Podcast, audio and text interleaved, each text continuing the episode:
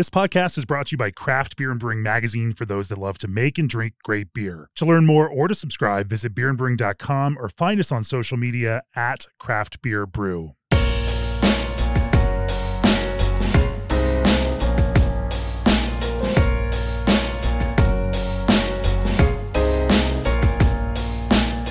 For this episode of the Craft Beer and Brewing Podcast, we are in Southern California, San Diego, to be exact. Uh, I took the occasion of HomebrewCon to pop down to San Diego because, you know, it's been years since I'd been down here in San Diego. And in fact, last time I was down here in San Diego was, I think, for one of our Brewery Accelerator events. And uh, joining me on that panel back then was Winslow Sawyer, who is my guest right now for the podcast here. Winslow, uh, co-founder, head brewer for Pure Project. Welcome to the podcast, Winslow. Thanks very much for having me, Jamie. I really appreciate you having me on. Yeah, we did a. I remember that it was a panel on trendy styles, and uh, you brought uh, you brought cans of of Pure Project Rain, a lager. Uh, when and this is like 18, 2018, 2019. You know, it's still early days for the for the lager trend. I think log, you know, loggers in America didn't really hit full steam until uh, until the pandemic, when everyone had tank time to actually uh, you know kind of explore some of these projects. Um, nonetheless, and I think you also you know made some really interesting comments through that. As we had, you know, I remember sanitation and your your, your approach to sanitation, uh, you know, just kind of stuck out in my mind. Anyway, um, over the ensuing years, Pure Project has sent us plenty of beers, and a lot of your hazy IPAs have scored incredibly well with our blind uh, blind reviewers, uh, you know, as well as things like your spontaneous beers, mixed culture beers, um, and so you know, Pure Project has a, a, broad range of beers that you all are, are passionate about. Uh, everything, again, from lager to spontaneous beer with a bunch of hazy IPA thrown into that mix. We're going to talk about some of the the creative ways that you approach those, both from a you know, you know a creative standpoint and ideation standpoint, as well as figuring out ways to build personality and a Pure Project kind of angle to those beers, and uh, you know any common threads that we can find through all of those things. And then, of course, you know how you make mixed culture and spontaneous beer down here uh, quite a few. Uh, um, uh, quite a bit further south than uh, they say the the typical latitudes where uh, spontaneous beer is made. And of course, you know, California actually has quite a few excellent spontaneous beer makers, um, you know, that have uh, cracked a code for making some of these beers in places that uh, some folks thought that it weren't be weren't able to be made. We're going to talk about all of that before we do. For years, G&D Chillers has chilled the beers you love, partnering with 3,000 plus breweries across the country. They are proud of the cool partnerships they've built over the past 30 years. They know brewing doesn't stop at 5 o'clock, nor do they. G&D uses quality components, expert craftsmanship, and constant innovation. With 24-7 service and support, your brewery will never stop Remote monitor your chiller for simple and fast access to all the information you need, providing you with the peace of mind your operation is running smoothly. Reach out for a quote today at gdchillers.com or call to discuss your next project. Also, this episode is sponsored by CanCraft, stressed about packaging and can supply. Don't worry, CanCraft's team of design and aluminum specialists are here to make things easy by supporting you every step of the way. From aluminum cans to lids to PakTech can carriers to design help. CanCraft can provide you with a full service packaging experience from design to delivery. Visit bsgcraftbrewing.com slash cancraft to get started. And if you hear Old Orchard mentioned in the brewing community, don't be surprised. The flavored craft juice concentrate blends from Old Orchard have shipped to over 46 states.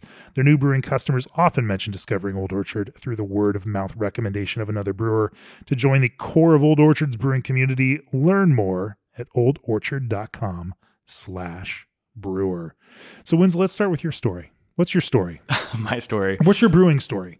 You know, where, where did it start? Where'd you catch the bug? And, uh, and then what pushed you to then follow this as a career? Yeah, definitely. Uh, you know, growing up uh, in high school, I had some friends uh, whose parents were European. So, you know, they would let us do things at their house that other families wouldn't let us do. So modern. But it was a it was a good way to, you know, learn adult drinking culture and not, you know, just drinking 40s in some sure, park somewhere sure. with your friends. Um, so, you know, I grew up, you know, drinking uh, Fullers and, you know, good beers. Uh, and then went to college and everyone was drinking Coors Light and throwing ping pong balls in it. And I really wasn't into that. So I started brewing my own beer because I was uh, 17 at the time and could not buy beer.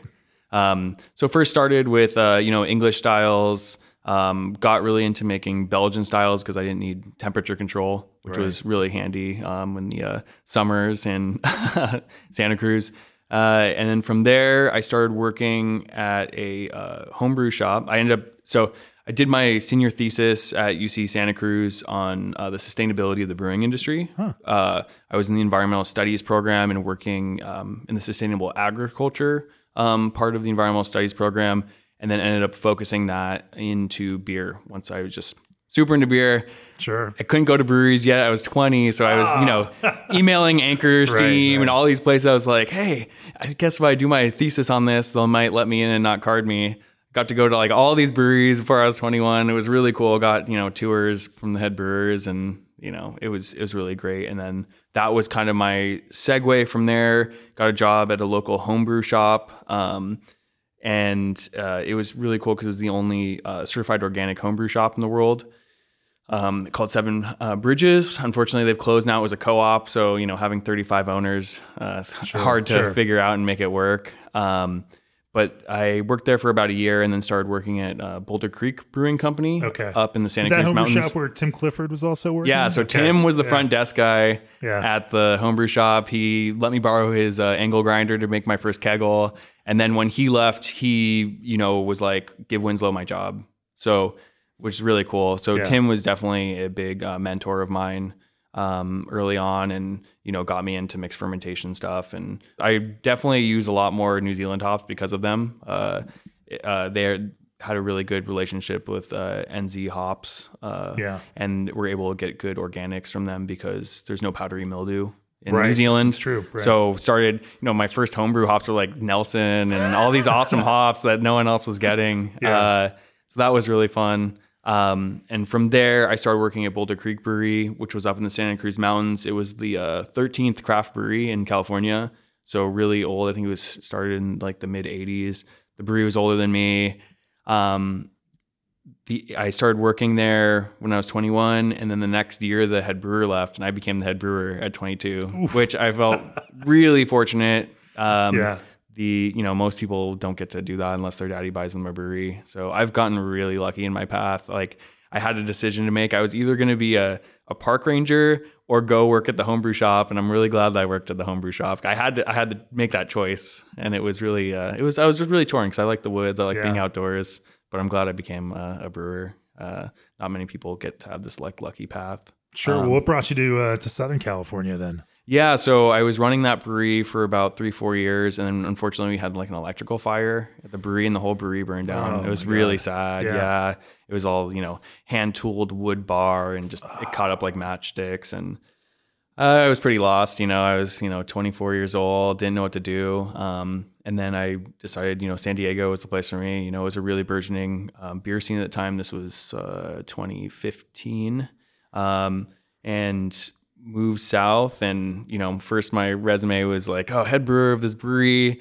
I was going to all these breweries. No one would want to hire me because i was overqualified. Then i was the the you know cellarman there. And then eventually my resume just said bartender for four years. And then that i was able to get a job once i sp- dumbed it down to uh, bartender. No not that bartender's dumb. I'm just saying once i was able to like have a, a you know that job title um, and from there, I met my business partners, Jesse and Matt, um, on probrewer.com uh, to start Pure Project with them. Um, so I came on that team in October of 2015, and uh, the rest is uh, history. Yeah. What's the idea behind you know, behind Pure Project? Yeah, the idea behind Pure Project, uh, at the time, a lot of breweries were starting that were based around styles, right? So we're, we're going to open a Czech lager brewery, or we're going to open a West Coast IPA brewery. Ours was always ingredients, right? My my background being in sustainable agriculture, we really wanted to focus on ingredients, sustainability, um, and uh, dedicate ourselves to be a one percent for the planet company. How did that translate into uh, you know what you decided to then brew and focus on? Yeah, the big piece was we were instead of starting with a style and then brewing that, we were starting with an ingredient and then creating style around that. So, you know, we find this amazing Pilsner malt made by Admiral. Let's make a Pilsner. Uh, we have these amazing strawberries that a local organic farm is growing. We should make a, you know, a, a cream ale with it and put it in it. Um, so we didn't really I feel like sometimes we probably make too many things. We're kind of like the the master of none thing, jack of all trades. You know, I wish I sometimes would just like focus on one thing, but uh, I think that's the beauty of the fermentation arts. There's just so much diversity, and uh, it's really fun to be able to to make so many different things. Especially being you know professional brewer, you don't have to drink the whole batch of the beer, which is great. You know, I can some you know make this a style that might not be my favorite style. I can have a pint of it and reflect on you know whether or not I like it or see you know people in our audience enjoying the beer or not, and then you know be able to change it and make it better for the next time.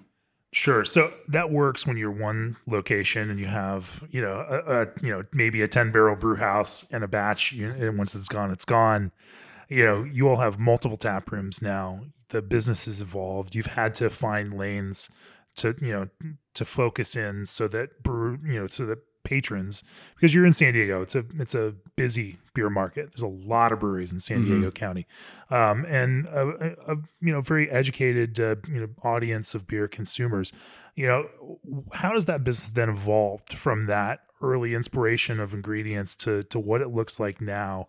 You know, and how do you all, you know, um, then focus? I mean, I remember those early days of uh, you'd come out to GABF and you know pouring Flanders Red and these big sour beers and uh, you know and fruited sour beers and and you you won some awards for those kinds of things and they were great. You know, like obviously the beer world is different now than yeah. it was then. Um, those aren't the most commercially viable things. You know, now you have to balance this idea of those beers you want to you know make for the sake of making them with the things that audience the audience wants from you. How how do you you know find some pure project through line through that? Yeah, I I think the big thing is in the end, the the brewery is a business. Um, so initially, we were like, "Oh, I, want, I really want to be, you know, a farmhouse brewery and only make saisons and mixed fermentation beers." Uh, we obviously had a, you know house uh, West Coast IPA. You have to have an IPA when you start, but you know I like uh, made it decent, but like not as good as I knew it could be because I didn't want to like become an IPA factory. And oh man, you were purposely sandbagging your IPA. Yeah, a little bit. Oh man, okay, okay. But then um, the whole. I mean, because that is one of those things. Like, if a beer hits, yeah. you're going to be making a lot of that. beer. No, exactly. Yeah, yeah. yeah, and I the the brewery that I worked at before, we were just we were making West Coast IPA. Every, sure. We were going, you know, 10 kegs a day on the weekends of right. West Coast IPA. And it's like, there's so much more to beer. I want a big part of it was, you know, when we started in San Diego, there was already a world class example of every style being made. So, how do we not just be another regurgitation of that? And how do we add something to the beer scene here? How do we make something new and make something that's complementary and not just be like, oh, we're gonna make a clone of you know Stone IPA and try to make it like a little bit better than them and try to take their tap handles kind of thing. Um, we wanted to do something that was a little more um, terroir driven uh, with sourcing our ingredients and open that story of how beer isn't in an industrial good. It's something that does start with the farm, and then that translates all the way to the pint that you're getting. Sure, sure. That makes sense. I want to talk about how you actually do that, especially in some of these, uh, you know, specific styles that you all make a lot of beer. And before we do that, take your brewing to the next level with AccuBrew's revolutionary fermentation monitoring system, now predicting specific gravity. With AccuBrew, you'll have precise control over the fermentation process and ensure consistent, high quality results. Their cloud based app and compact sensor work together to monitor specific gravity, fermentation activity, clarity, and temperature AccuBrew is CIP ready and designed to stay out of your way. Their set it and forget it solution streamlines systems and processes, confirms consistency, and helps detect problems before they ruin a batch. Join the AccuBrew community today and experience 24 7 peace of mind. Visit accubrew.io to learn more. Also, brewing is currently one of the most innovative, adaptive, and fast paced industries in the world. With consumer demand shifting to the latest and greatest trend, it can be difficult for production teams to keep up with requirements. The ProFill series of rotary can fillers from ProBrew are accelerating plant production everywhere. These fillers can run at speeds between 100 and 600 plus cans per minute while achieving precise and consistent filling volumes not achievable by most inline and mobile fillers. For more information, visit www.probrew.com or email contact us at probrew.com to learn exactly how they can take your operations to the next level. ProBrew, brew your beer. And Tabski QR code ordering is the future of brewery ordering. With Tabski, your customers can order and pay for their beers right from their phones by scanning a QR code on the table, get rid of lengthy lines, and increase check size by up to 30%. Tabski is free for operators and integrates seamlessly with popular payment systems like Clover and Square. So why not join the future of brewery ordering and give Tabski a try? Learn how you can get started today at tabski, T-A-B-S-K-I dot com. All right, so let's talk a little bit more about that. Uh, you know, you now have some lanes you go in. Obviously, Pure Project as a brand makes a lot of hazy IPA. You still make you make West Coast IPA now too because consumers need that from you. You make a lot of you know fruit fruit forward beers and flavored beers, um, and then at the same time you contrast that by making you know, rain a a, uh, a pilsner beer, and uh, you also still make all of these, uh, you know, farmhouse style beers, mixed culture beers, and even spontaneous blend beers. Um, you know, as you you mentioned, you know, that you take an ingredient first approach to that. Um, you know, if, if you're talking about brewing a pilsner, for example, how do you take, you know, what was your ingredient approach? to making a pilsner that was going to feel right for Pure Project here in San Diego. Yeah, so our version um, is a little more rustic. We actually use unmalted wheat in it. Really? Uh, yeah. So we use uh, we Why? use a, we use a lot of unmalted wheat Okay. actually, um, just from a sustainability point. Um, it's not having to you ha- go through the malting process, which is Yeah. energy and water intensive. Sure. You can't use high proportions of it because uh, you won't be able to get the extract out of it Right. that you want. Um, but it's really great. We were able to get directly from the farm. It comes in a super sack, and we just you know have a, a bucket with a sharpie line in it. We're like, that's 25 pounds, and you know we use it in a lot of a lot of our beers. A lot of our beers have uh, unmalted wheat in it, so a little Hmm. What, bit. you- what what is it? You know, what, the, what do you find that it provides other than the environmental benefit from it? Uh, it gives a little more body, gives head retention, and uh, haze stability. So, you know, our our main pilsner rain is unfiltered, right? Uh, we have we still brew that at our original facility where we don't have our a centrifuge, and it has a nice like haze stability to it. Um, just a slight haze. It's not like that bright, bright, Right, you know, uh, yeah, plate and frame filtered uh, pilsner It's look. Keller beer style haze more. Yeah, than it is, exactly. uh, yeah, than than what we would call haze in the IPA realm today. Mm-hmm. Yeah, exactly. Yeah. Um, but yeah, and then we make it definitely San Diego style. So our, our we don't use RO. Um, so all of our ba- beers are based around municipal San Diego water, which is very high in sulfate and is a lot harder. So you get a lot more um, hop expression with that. So we really load up that beer with a lot of Hallertau. That beer is actually our highest hot side um, hopping of any beer. Um, so we're putting uh, a pound and a half per barrel of Hallertau in the whirlpool of that beer, which is pretty big, just to get that big floral expression uh, while still having like a balanced bitterness. Um, so we're not having to go really high on the IBUs. That's a that's quite a bit in a whirlpool for a Mhm. pilsner. Yeah, very non-traditional. Yeah. Interesting. Um, you know, what what you, what's your goal for bitterness for that beer? Uh, I think it's somewhere. Well, the the initial like ninety minute editions, like probably like ten to fifteen IBUs, and there's probably like a five to ten IBU at fifteen minutes. I it's really hard with IBUs. We've never Yeah. done like PCR testing for IBUs. We kind of just you, you learn your brew house, Yeah. you know. And I think definitely our beers have gotten as originally being a NorCal brewer, my beers were a lot less bitter initially, and now being you know brewing here for you know almost eight years now, it's like. uh the beers have gotten more and more bitter over time. you know, my my level of where balance is for me has changed completely compared to when I was in Northern California. And you know, I was like, you know, ten to fifteen IBUs on like a saison, and now it's like you know looking more like twenty. You know, which is perceptible. You have that drying effect, but our our big thing was always really dry beer. So getting our beers to dry out, you know, to around like one one to two Plato range, really getting a lot of our beers really dry, Yeah. um, high carbonation. So then you're not having to use a lot of IBUs to create that like drying effect where you're, you know, you're around three three Plato finishing gravity. You're going to need a lot of IBUs to, you know, create that balance. But then you have more, a kind of more flabby beer. Sure. So you know, using unmalted wheat in this kind of pilsner, and also trying to drive a very dry beer means that you know you've you've got to be working some mash technique to to try to to get that to attenuate, and then also you know building a, a you know a system with your cellar to to get there. What what is what do those two things then look like for you? Yeah, really healthy yeast is really important. Um, the first batches of we that we did for it, it was it was like uh, we initially released as an Oktoberfest beer. This was like 2018 or something like that. And we the first batches we did decoction on it, and then we did a side by side to see if we liked the decoction or not. And we actually didn't like it because hmm. let's, let's be frank, like we're making a lager so we can have a nice light dry beer, and the decoction was not. It was creating more body and sweetness because this it's like a um, like an 11 and a half Plato beer. So a little higher, you know, I, mm. I wish I could make it 10, but you know, people don't have a tendency to buy beers that are under 5%, right? So if they this want to pay, pay, craft beer prices for beers. Yeah, exactly. yeah, so yeah. like if the beer was 4%, oh man, the decoction would be beautiful yeah. or like a Bohemian floor malt Pilsner to give it a little more body and flavor. Right. Um, but we just wanted it dry and uh, lean and uh, create body through high protein malt. The uh, oh sorry, not malt, uh, unmalted wheat. Yeah. Uh, and then just uh, you know single infusion at 150 to get it nice and dry. The fermenter.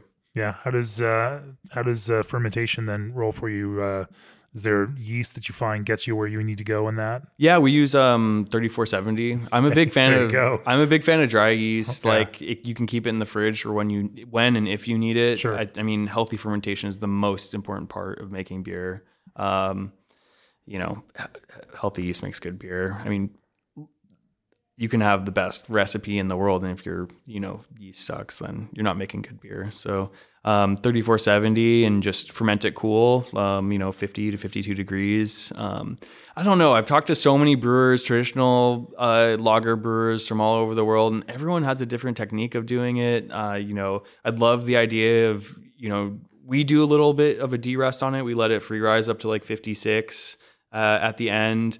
But I've also heard the traditional German style where you do no derest and then you just send it to the lager cave. And I, I don't know. Everyone has a different way of making it. It's weird because I've had beers that were like, oh, this is 3470. We pitched it at 64 degrees and then cooled it to 50 the next next day. And I'm like, where are all the esters? Like, this should be like super estery. I don't smell any of them. So sometimes you just have to see what works with your process because you can talk process with them, you know, a hundred different brewers from all over the world and everyone's beer is going to taste so much different. Lager is one of those still mysterious things to me, whereas ale, yeast, you know, everyone's kind of fermenting in the same range, getting their derest, very similar process, you know, based on that, you know, English brewing process.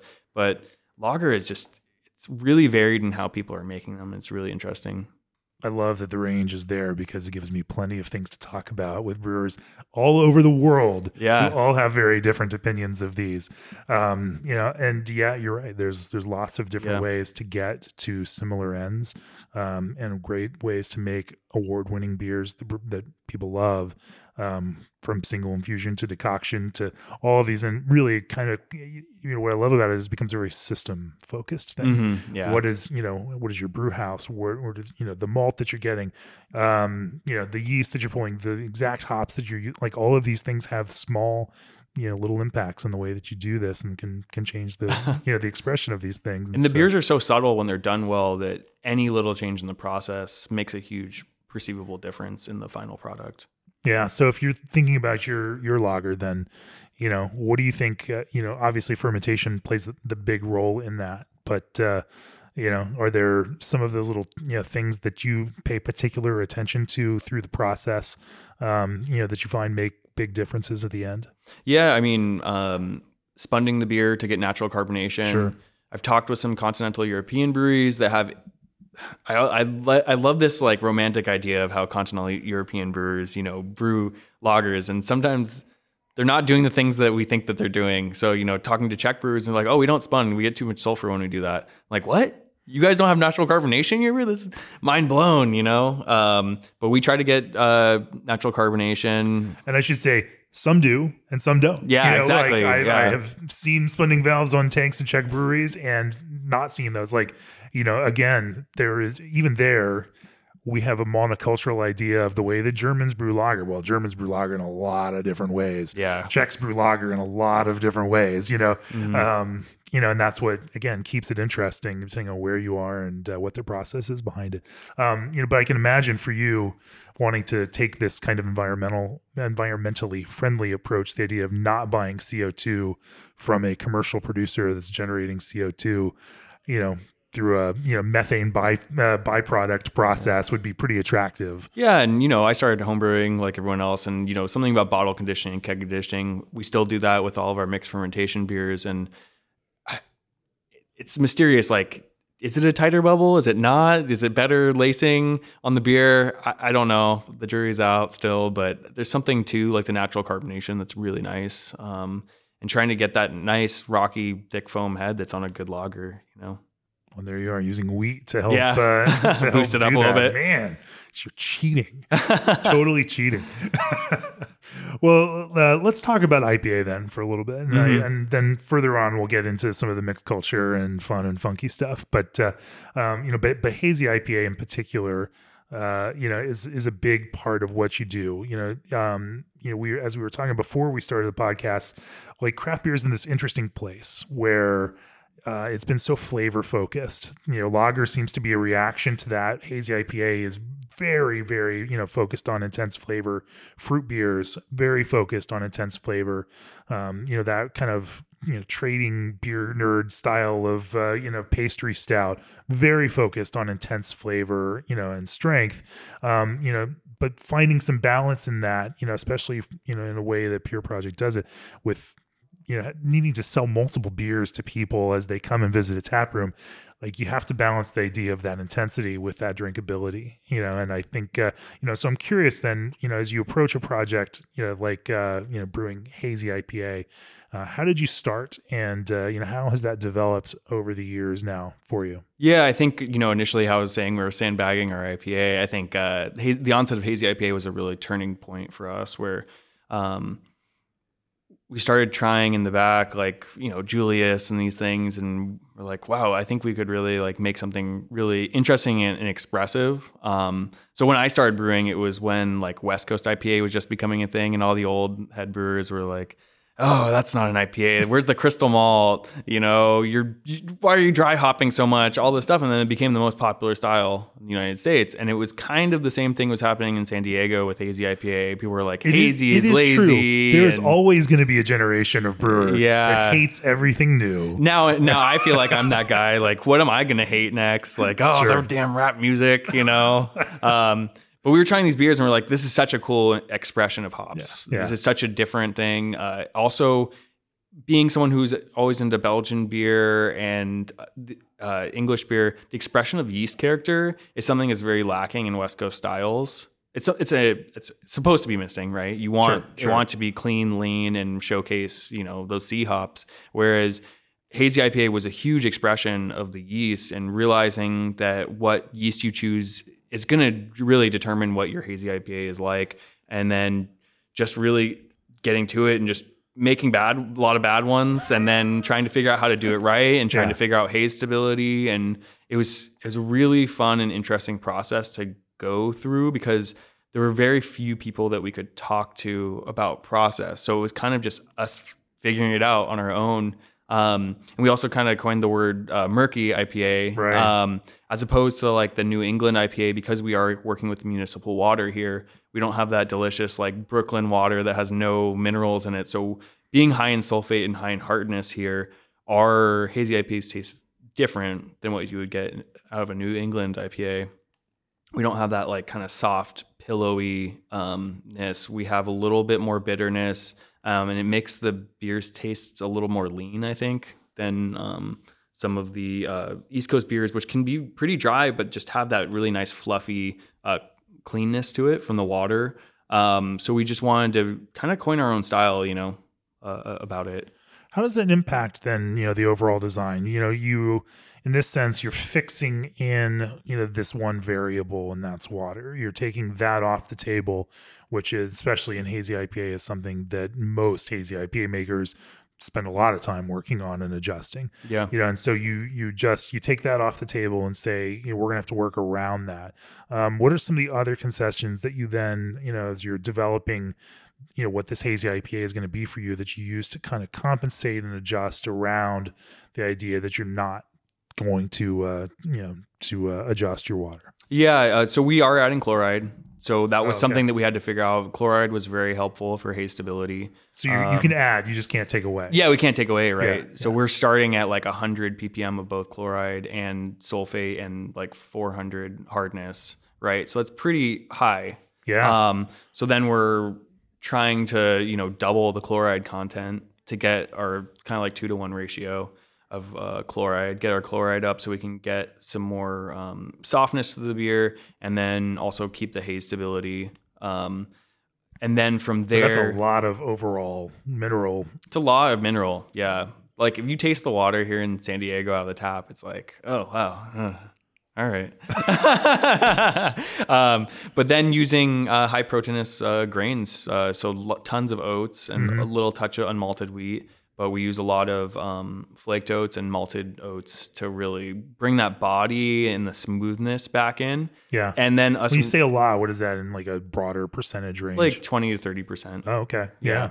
Yeah, that is a lot. yeah so then then also realizing we stopped making west coast ipa for two or three years so then we started drying out our murky ipas kind of like a la you know Cellarmaker sort of that west coast hazy and then we were finding that we weren't able to dry hop them as much like the hops were becoming kind of abrasive once we hmm. had less canvas to work with so then we started making West Coast IPA again. Then we're like, we need to really have a contrast between our West Coast. It can't just be like, because our West Coast beers, like we didn't have a centrifuge at the time, so our West Coast beers were hazy too. true, yeah. So like we had hazy West Coast beer, and then we had kind of West Coast murky beer. So then we were like, okay, we need to start moving these apart from each other and making them very distinct, so that you have a different um, experience when you try each one of these styles from us. And when you order it on the menu, you wouldn't get them confused in a tasting flight.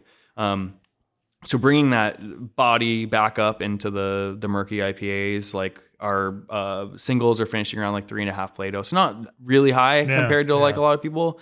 Um, around three and a half, and then around four and a half for the doubles, um, and then getting our West Coast is like really dry down to like one Plato. So then there's like that contrast. But what we're finding now is there might not be enough canvas in the West Coast beers. So I don't know. It's always ever changing, right? You Yeah. the audience is changing as fast as you are changing the beers and you know i like blind pig for example you know like that was a different beer a little while ago i love the new one it's great i, I really loved it i wasn't a huge fan of it in the past because of the crystal malt and like the the different perception of the beer and i think it's okay to change brands you know it's okay because people change. The audience changes. They want different things. And you know it's all about just making people happy. That's what this is all about right?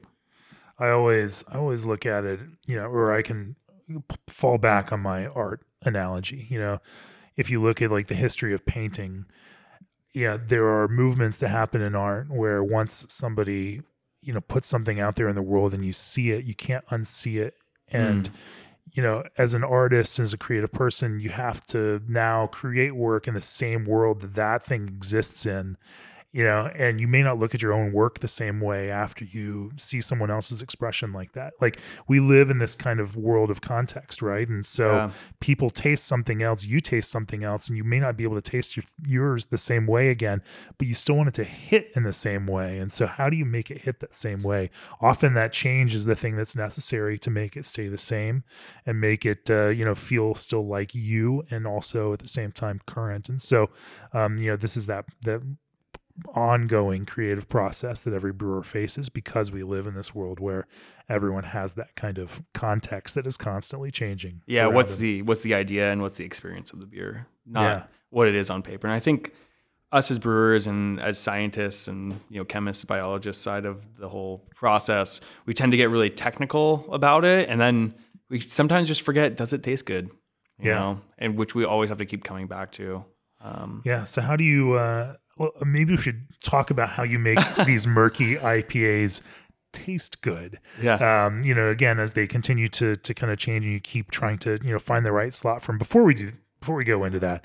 Um, oh, you like wildly aromatic IPAs and tropical lagers? Good thing Omega designed thiolized yeast just for that reason, thiolized yeast are a new tool for brewers to bring intense guava and passion fruit aromas out of your malt and hops. And wait, there's more. Omega yeast makes yeast to order with a consistent one week lead time, ensuring peak freshness and reliability. Also, keep your brewery running smoothly with five star chemicals. Their cleaning solutions are specifically formulated to meet the unique needs of breweries ensuring that your equipment stays clean and free of harmful bacteria and contaminants. From cleaning fermenters to kegs, they have a solution for every step of the brewing process. Use five star chemicals today and taste the difference in your brews. And ABS Commercial has been a full service brewery outfitter for over 10 years. They're proud to offer brew houses, tanks, keg washers, and small parts to brewers across the country, as well as equipment for distilling, cider making, wine making, and more.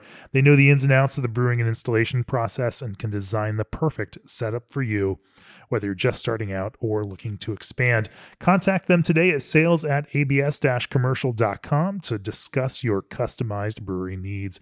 ABS Commercial, we are brewers. All right, so uh, you know the world of hazy IPA is a broad one. Um, you know, and there are certainly when we we talk about it as one thing, but I mean, even within this, there are definitely lanes that uh, hazy IPA rolls in.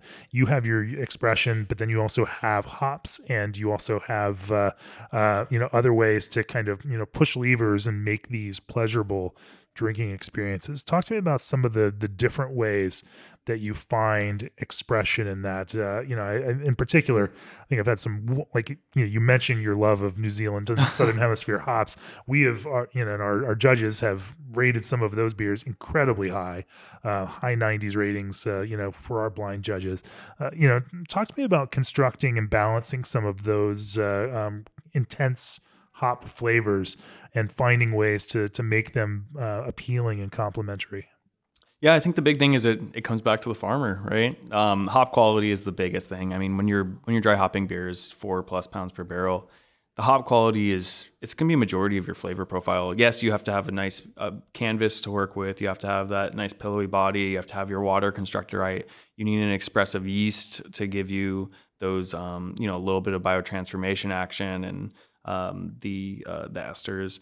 Um, but hops are the number one thing. So being able to work with our hop suppliers, we work a lot with uh, Yakima Chief. Um, they've been huge um, asset to be able to work with them. Selecting hops is really big to be able to have a set lot of hops the entire year. That was a huge game changer for us.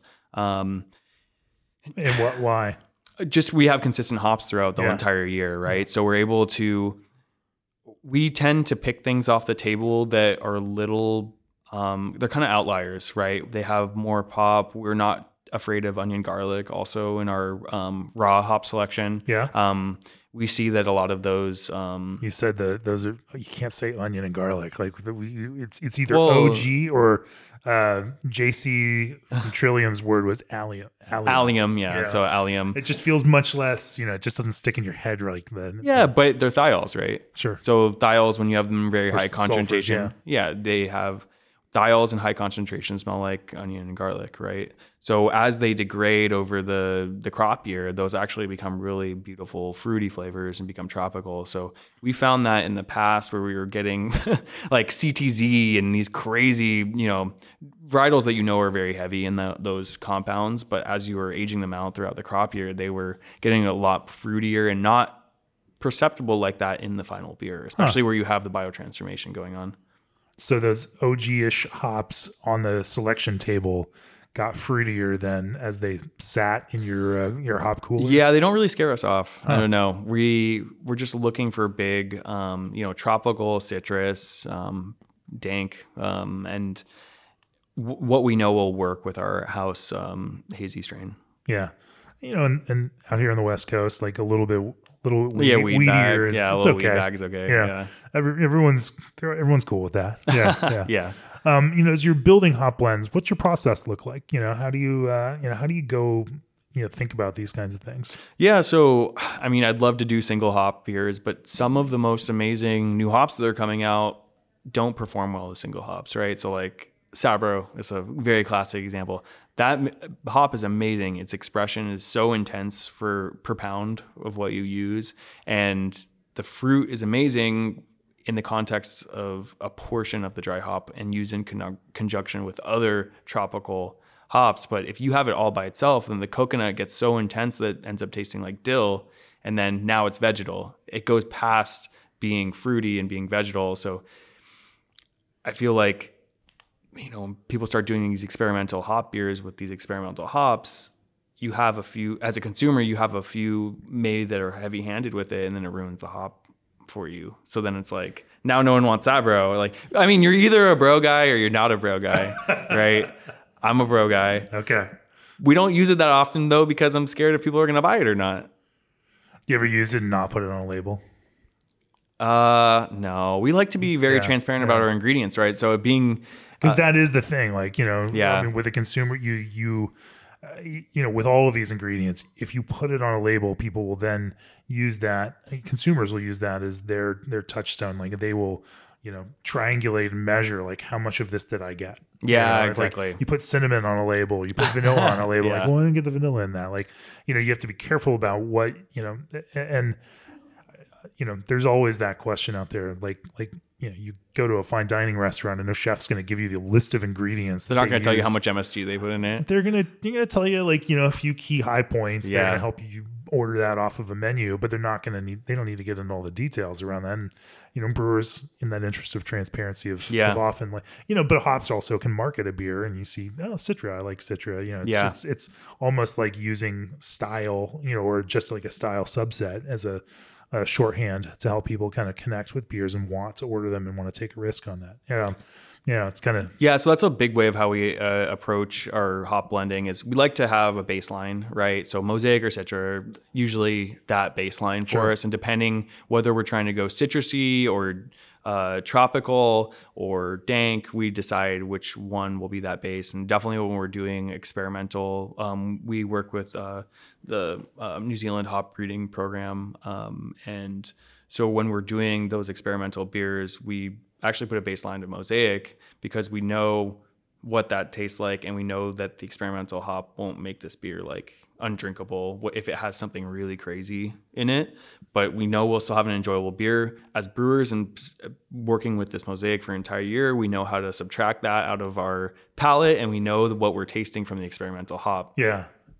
Interesting. So mosaic is that for you? That's mosaic your, is like a really big goat. It's our salt, you know. It's yeah. like just salt and everything, you know. that's your through line. Your selected mosaic is uh, yeah. is the thing that gets it done. Yeah, Loftus Farms. We we blind select it like almost every year. Yeah. So yeah, pretty amazing. It's it's it's funny. I'm hearing that more and more from folks. Uh, you know, um, Russian River is the same way. WeldWerks is the same way. Like, uh, you know, they are you know once you once you find the thing you like oftentimes even if you go back to blind selection like you know it's it's generally yeah. same and they're, unless they're, you have a crazy grow year on the farm you know and some you have yeah just weird weirdness but yeah sure sure um, are there uh, uh, you know other techniques that you use in selecting uh, you know some of these hops and finding ways to blend them, or are there there some other hops that become some of your smaller percentage, uh, you know, go to put a fine point on things uh, in a hop blend kind of hop? Yeah, definitely. We make some pretty high ABV um, IPAs as well, and as as we as the ABV goes higher, we tend to stray away from danker hops. Hmm. Uh, we find kind of like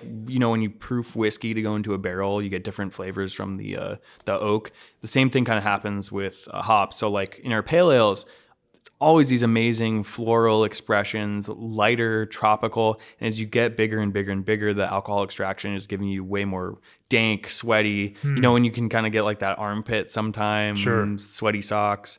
Um, so you Locker have to be really, room, yeah. yeah. you have to be really careful what you're putting in those big IPAs. So like we like things like uh, Wai-iti, for example, really low mm. alpha New Zealand hop. We like to put in that in our really big IPAs because it gives us fruitiness without giving us sweatiness.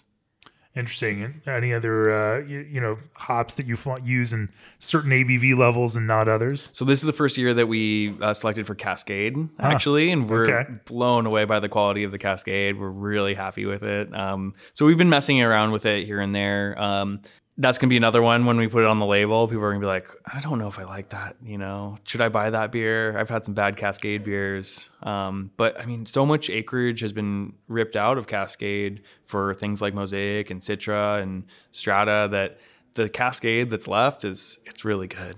It's really good. I mean, you know, all of these hops have lifespan, right? You know, what, 15 ish years, you know, for any of the plants before they've all got to be replaced anyway. And mm-hmm. so, you know, I guess some of there's some renewal around yeah. some of these things. And, and also the growers know what we're looking for now. There's a lot more interplay going back and forth. Um, YCH is now, they were just telling me last night that they're going to have a new thing at selection this year where they're taking all the feedback from our selection process for the last few years and they're putting it into this like algorithm that's going to help spit out actual like lots that will like instead of them having to physically go in and you know do sensory on them and then try and give them to us. So I'm, there's really exciting stuff, and I think the most important thing Wait, is the communication. Is that a useful use of AI? what? Yeah so the communication between yeah, the yeah. The brewer, well, the audience, the brewers, and then the brewers back to the farmers is yeah. really important. And that was a really big eye opener the first time I went to New Zealand for hop selection. Is like I was going to these hop farms and I'm going to this, you know, organic hop farm that I've been really cool to meet the guy. I've been using his hop for 12 years and I finally get to meet him. And he, I'm like, oh, I love your, you know, I love every hop that you grow. I love your Pacific Jade. They're like so fruity and good. And he's like, I grew a I grew a 20 alpha Motueka, and that's like the biggest thing he's proud of. And I'm like, Colin, like you don't understand what we do with your product at all, do you? And he's like, What do you mean? I grew a 20 alpha Motueka. Didn't you hear what I said? You know, like so. There's a big uh, there's a disconnect sometimes between the people who are growing our ingredients and the final people who are drinking our beer. So we need to be that uh, intermediary between them. So we can make them successful because without successful farmers, we won't have successful breweries. 100%. We had Ron uh, Beatson on the podcast a couple weeks ago. Um, you know, had a fantastic, uh, you know, you know, they are connecting the dots again between, you know, growers and hop breeders and, uh, you know, the, oh, that's really cool. The yeah. varieties that uh, the brewers want. But I, I do want to get back to this because obviously you've spent a lot of time, uh, you know, playing in this hop world. You know, are there other combinations that you find yourself going to, and are there other, you know, what is it about like Cascade? Where are you going to use that now that uh, you've got this beautiful Cascade coming in this year? you know, first, are there yeah. some of these specific things that uh, you're finding places for that may be unexpected, unusual, or or specific ways, uh, you know, other ways you use certain hops but not others? Yeah, so it's really nice. We have we still have our original smaller brewery, which is like a seven barrel brew house, fifteen barrel fermenters so we can play around with more experimental stuff. Um, and I think we're just trying to f- now, you know, going through the experience that we had with like Sabro, trying to find how to correctly use hops because now it's being bred. I mean, there's just hops are just so out there, like they don't smell like hops. So how do you use them and still create what people think of as beer, right? uh, or IPA. Um, so really, just working with the ingredients firsthand and trying not to be too heavy-handed with them. I think that's the big thing, and using them in blends, using them to showcase other aspects of you know maybe showcase the fruitiness of the yeast that you're using or interacting with another fruit or a spice. I think those are kind of the next levels of how to use um, hops. Are there any specific uh, applications like that that you're finding? You know is there a beer or two that you've designed over the last year where you know you've in order to kind of maximize one some of these flavors that are inspiring you from these hops or aromas that uh, you know you've made some other recipe decisions around that? Yeah, so I mean, every year uh, we try to do wet hop beers, and we're trying to figure out how to make them better and have them be more. Uh, they taste good for more than a week. That's very difficult to do with wet hop beers. So this last year we actually did a uh, spontaneous beer with strata hops, and then we aged it for six months in uh, oak barrels, and then we worked with indie hops we racked the barrels into our blending tote and we put all the the wet hops into the blending tote and the next day bottled the beer in a hope that bottle conditioning the beer would kind of freeze that that wet hop experience in time but we what we were really surprised about was the kind of like biotransformation that happened with uh, the Brett that was in the, really? the beer and it just you know if i handed you the beer you wouldn't tell you wouldn't be able to tell if it was hops or you know wild yeast or fruit that was giving it. It has this crazy like peach strawberry thing, and you definitely would not be able to tell it was Strata um, specifically. But it's you can tell it's hoppy, but it's hard to tell where one thing ends and the next uh, begins. So trying those kind of the interplay between different yeast strains and hops, I think, is really big. Well, you just gave me a segue into talking about mixed culture beers here, but let me back up on that. So you brewed a spontaneous beer that you wet with wet hop strata. Yeah. So not aged low alpha, um, you know, noble-ish hops. You know, not stuff that you've you know shredded the alpha on down to the you know one or two percent range by uh, making sure that it's dry and brittle but actually wet hops. How, I mean, how did how did that even work in a spontaneous beer?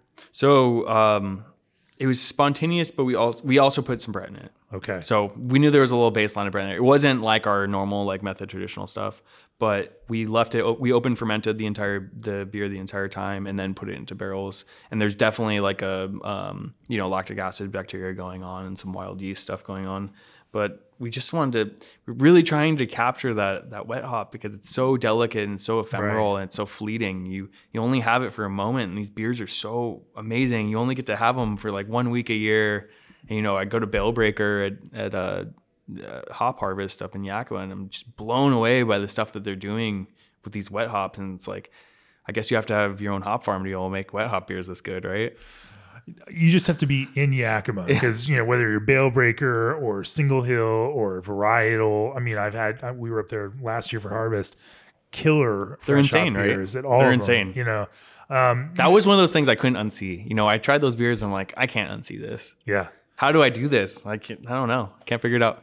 Well, you know, and, and, then I think, especially when it comes to fresh hop beers, it's easy to and and you know, so that everyone knows, I've got a great panel discussion on brewing fresh hop beers coming up oh, uh, at the end of July with some folks that are actually brewing some beers for for that uh, podcast specifically. I'll have more about that in the future, great. but it's gonna be good. You don't want to miss it.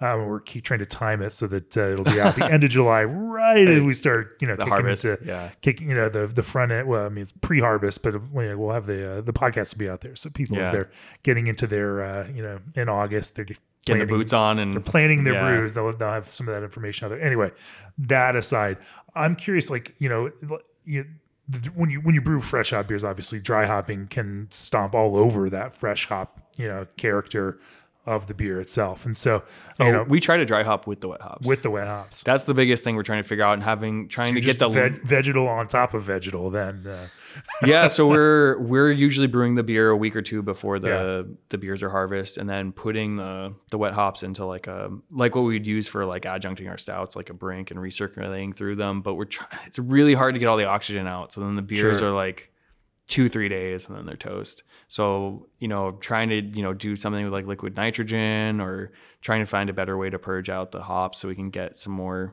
um, uh, you know shelf stability out of it you know Yakima Chief was telling me they have a new product that's you know it's like cryo wet hops that are like frozen so maybe we'll try a little of that. Who knows? Yeah, yeah, we'll have some beers later in July uh, brewed with that kind of you know product.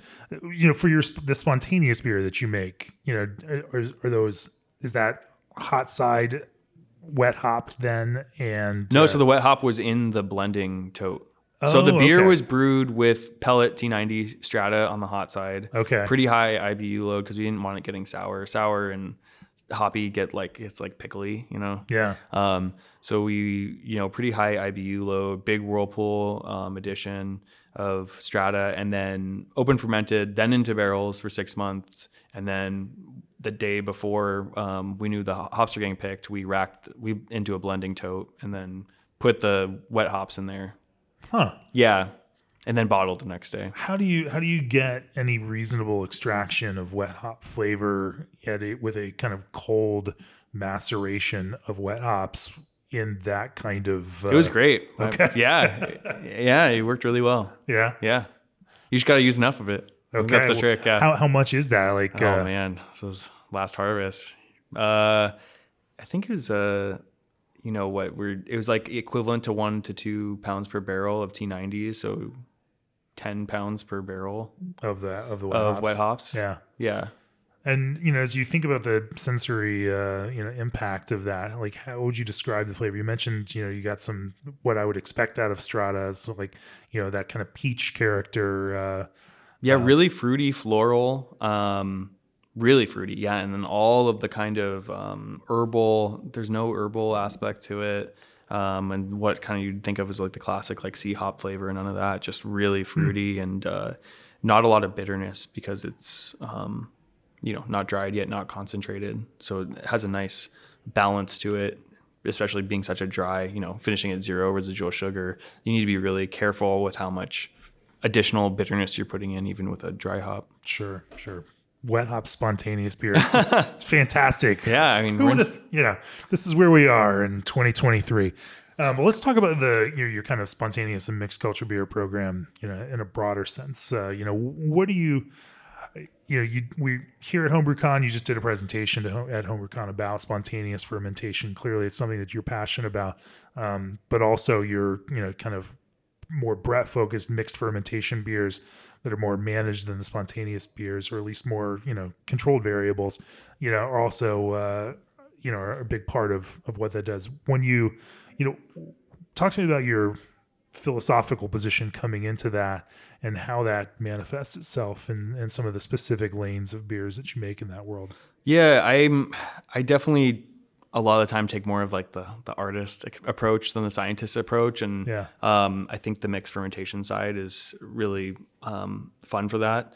You know, especially with spontaneous beer, the barrel is kind of like this black box, right? You you do everything on brew day and then you put it into this black box and you don't know what you're going to get out the other side and that's where a big part of it is blending in the end the, for consistent flavor profile and just you know editing you know it's not that the best breweries don't make bad beer it's just so you never get to try it you know that's a big part of it is yeah. editing right when you say that, I, you know, it's funny. I, have had plenty of conversations with brewers about this when they want to become distillers, mm-hmm. and like distilling is also just that. Like, Interesting. Huh? It is you know the distilling is just a statistical game like good yeah. distillers oh it's yeah. not that you know it's not that they have some great recipe it's just that you have so many barrels that you can pick the good ones and make good brands out of that and you can take the bad barrels yeah. and you can make fireball out of it you know like you know it's just, or yeah you know and, and so it really just is everyone needs their bogle it's just a numbers game, you know. But that that's an expensive one for for uh, for brewers to approach from a you know if you're launching a spontaneous program,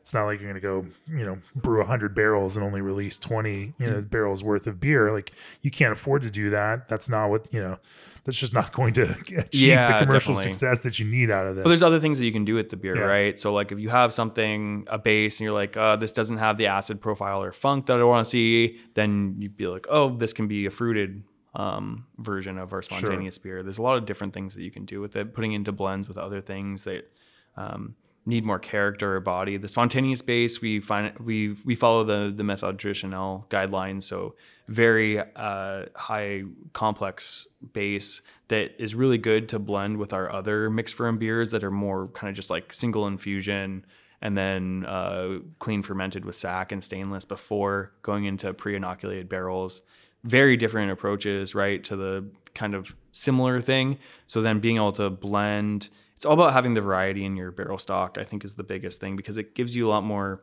options as far as what you can do with it. And in the end, the fruited ones are going to sell the best, right? so it only really matters yeah, what yeah. we brew if we can sell it. Um, you know, our gose inspired beer obviously has a great story behind it. And like the 1% of beer drinkers who know what that is might be stoked on it, and the other 99% are like, why the hell did I get this in my tasting flight today? I don't like the style half a bottle cap on Untappd kind of people. Um, but that's the nature of it, right? Like, not everyone's going to like that, and not everyone's going to understand the story behind the beer and why it matters and what it is. But the um, thing that really, you know, brings me back to the mixed ferm and spontaneous beers is just it gets me in touch with history um, and also it's kind of like freezing a moment in time right you know being able you know what's in bottles right now of our three year blend. I brewed that four years ago. I can think about who i was you know i was still in my 20s back then. It's like oh man what was i doing? Where was i living? Who were my friends back then? What did i think who did i think i wanted to be now? You can think back about your past self you know it's like i always think about this like you know, we have this idea of who we want to be in the future, right? And we have hindsight's 2020. We know who we were, but it's really hard to see who you are right now, and what and how that correlates to that person you were and that person you want to be. Um, and the, those beers can sometimes give me a good reference point and put me in the moment where I can kind of think about the thinking beers, you know? Sure, sure. And then of course you bottle them now, and then and you gotta wait. And in two or three years, yeah. when you go back to them, they then reflect, you know, all over again, uh, and they continue to develop over that time as well.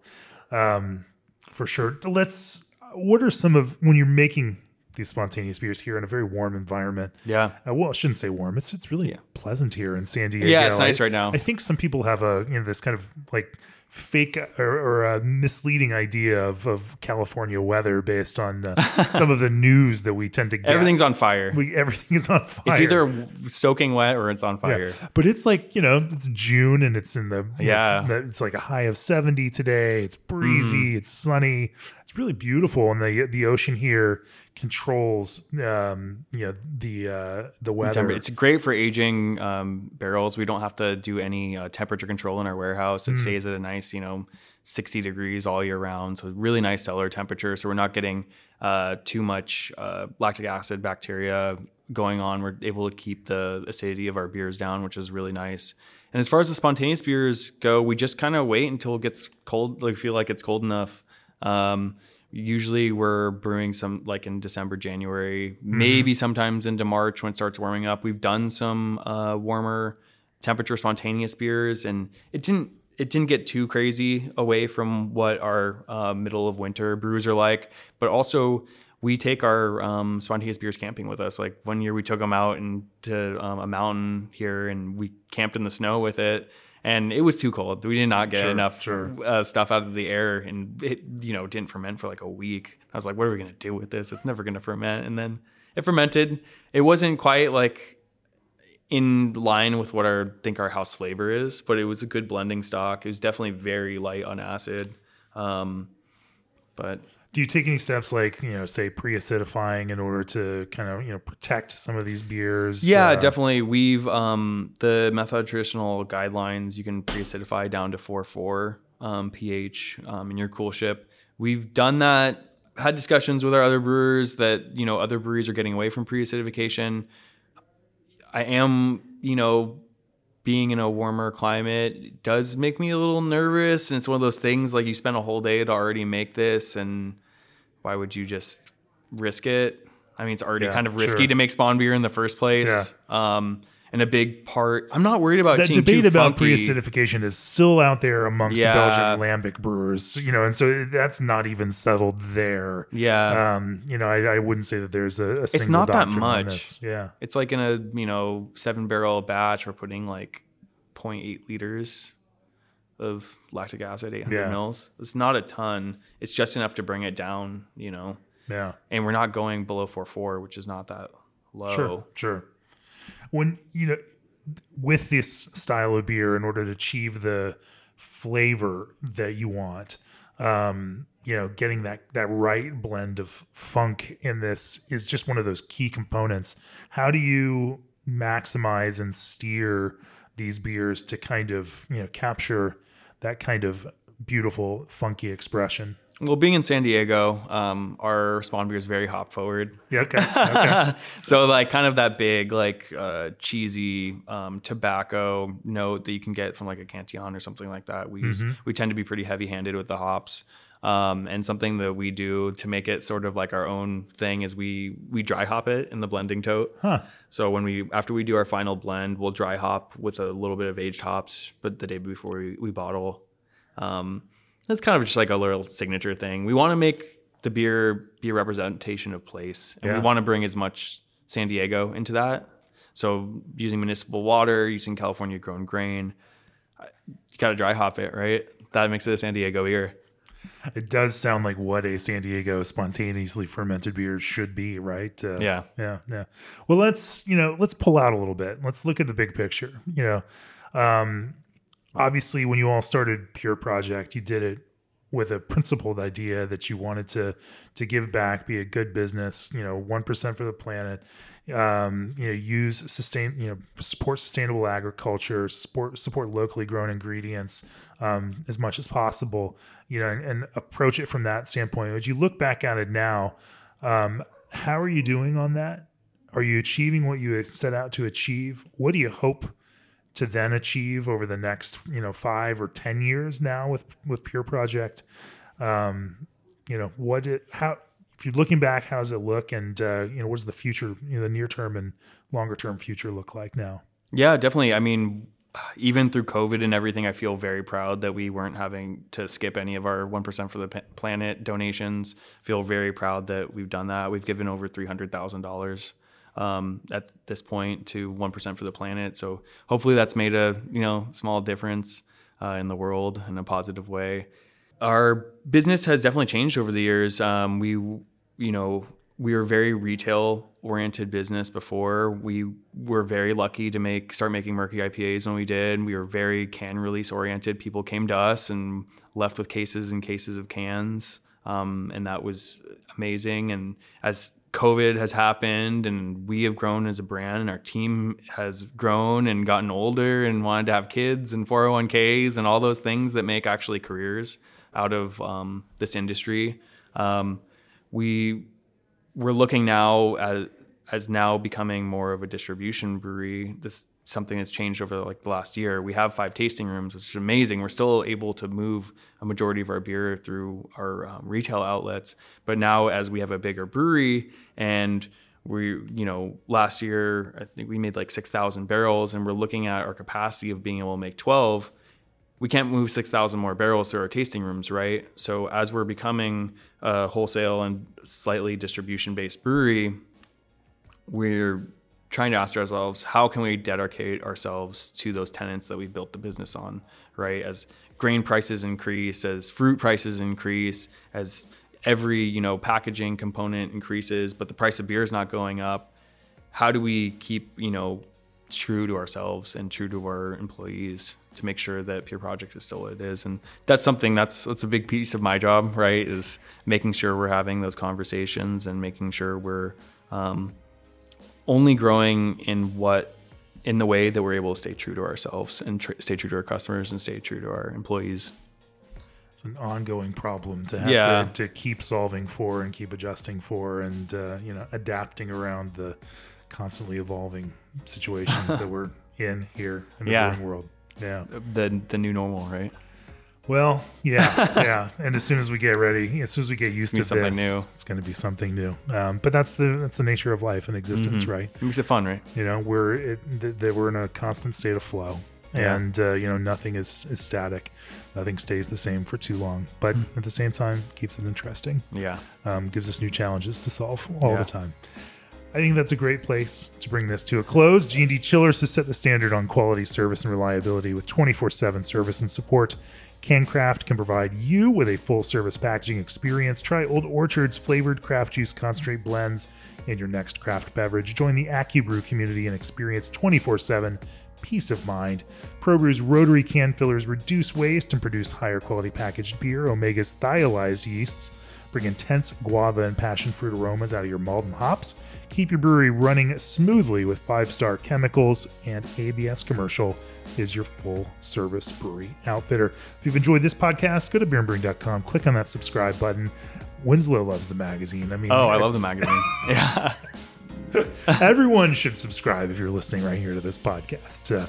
Uh, um, we put a lot of work into it, and uh, you know we want everyone out there who's passionate about brewing to enjoy what we put into it, um, and we get to share great ideas, great thoughts, uh, great brewing approaches from so many great brewers around the country and around the world. So do that. Go to beerandbrewing.com for that. Um, Winslow, if people want to learn more about Pure Project, where do they uh, where do they find you guys in real life and out there on the internet? Yeah, so our website's purebrewing.org, P U R E dot org. Don't forget the dot .org. It's the best place, uh, the best place to find us. And then Instagram is probably the best place for where we're doing most of our communication about what beers are coming out and what food trucks are tasting rooms. Uh, and that's uh, Pure Brewing at Pure Brewing. Sounds good. Well, I appreciate you talking to me about the way that you brew at Pure Project. Uh, cheers. Thanks.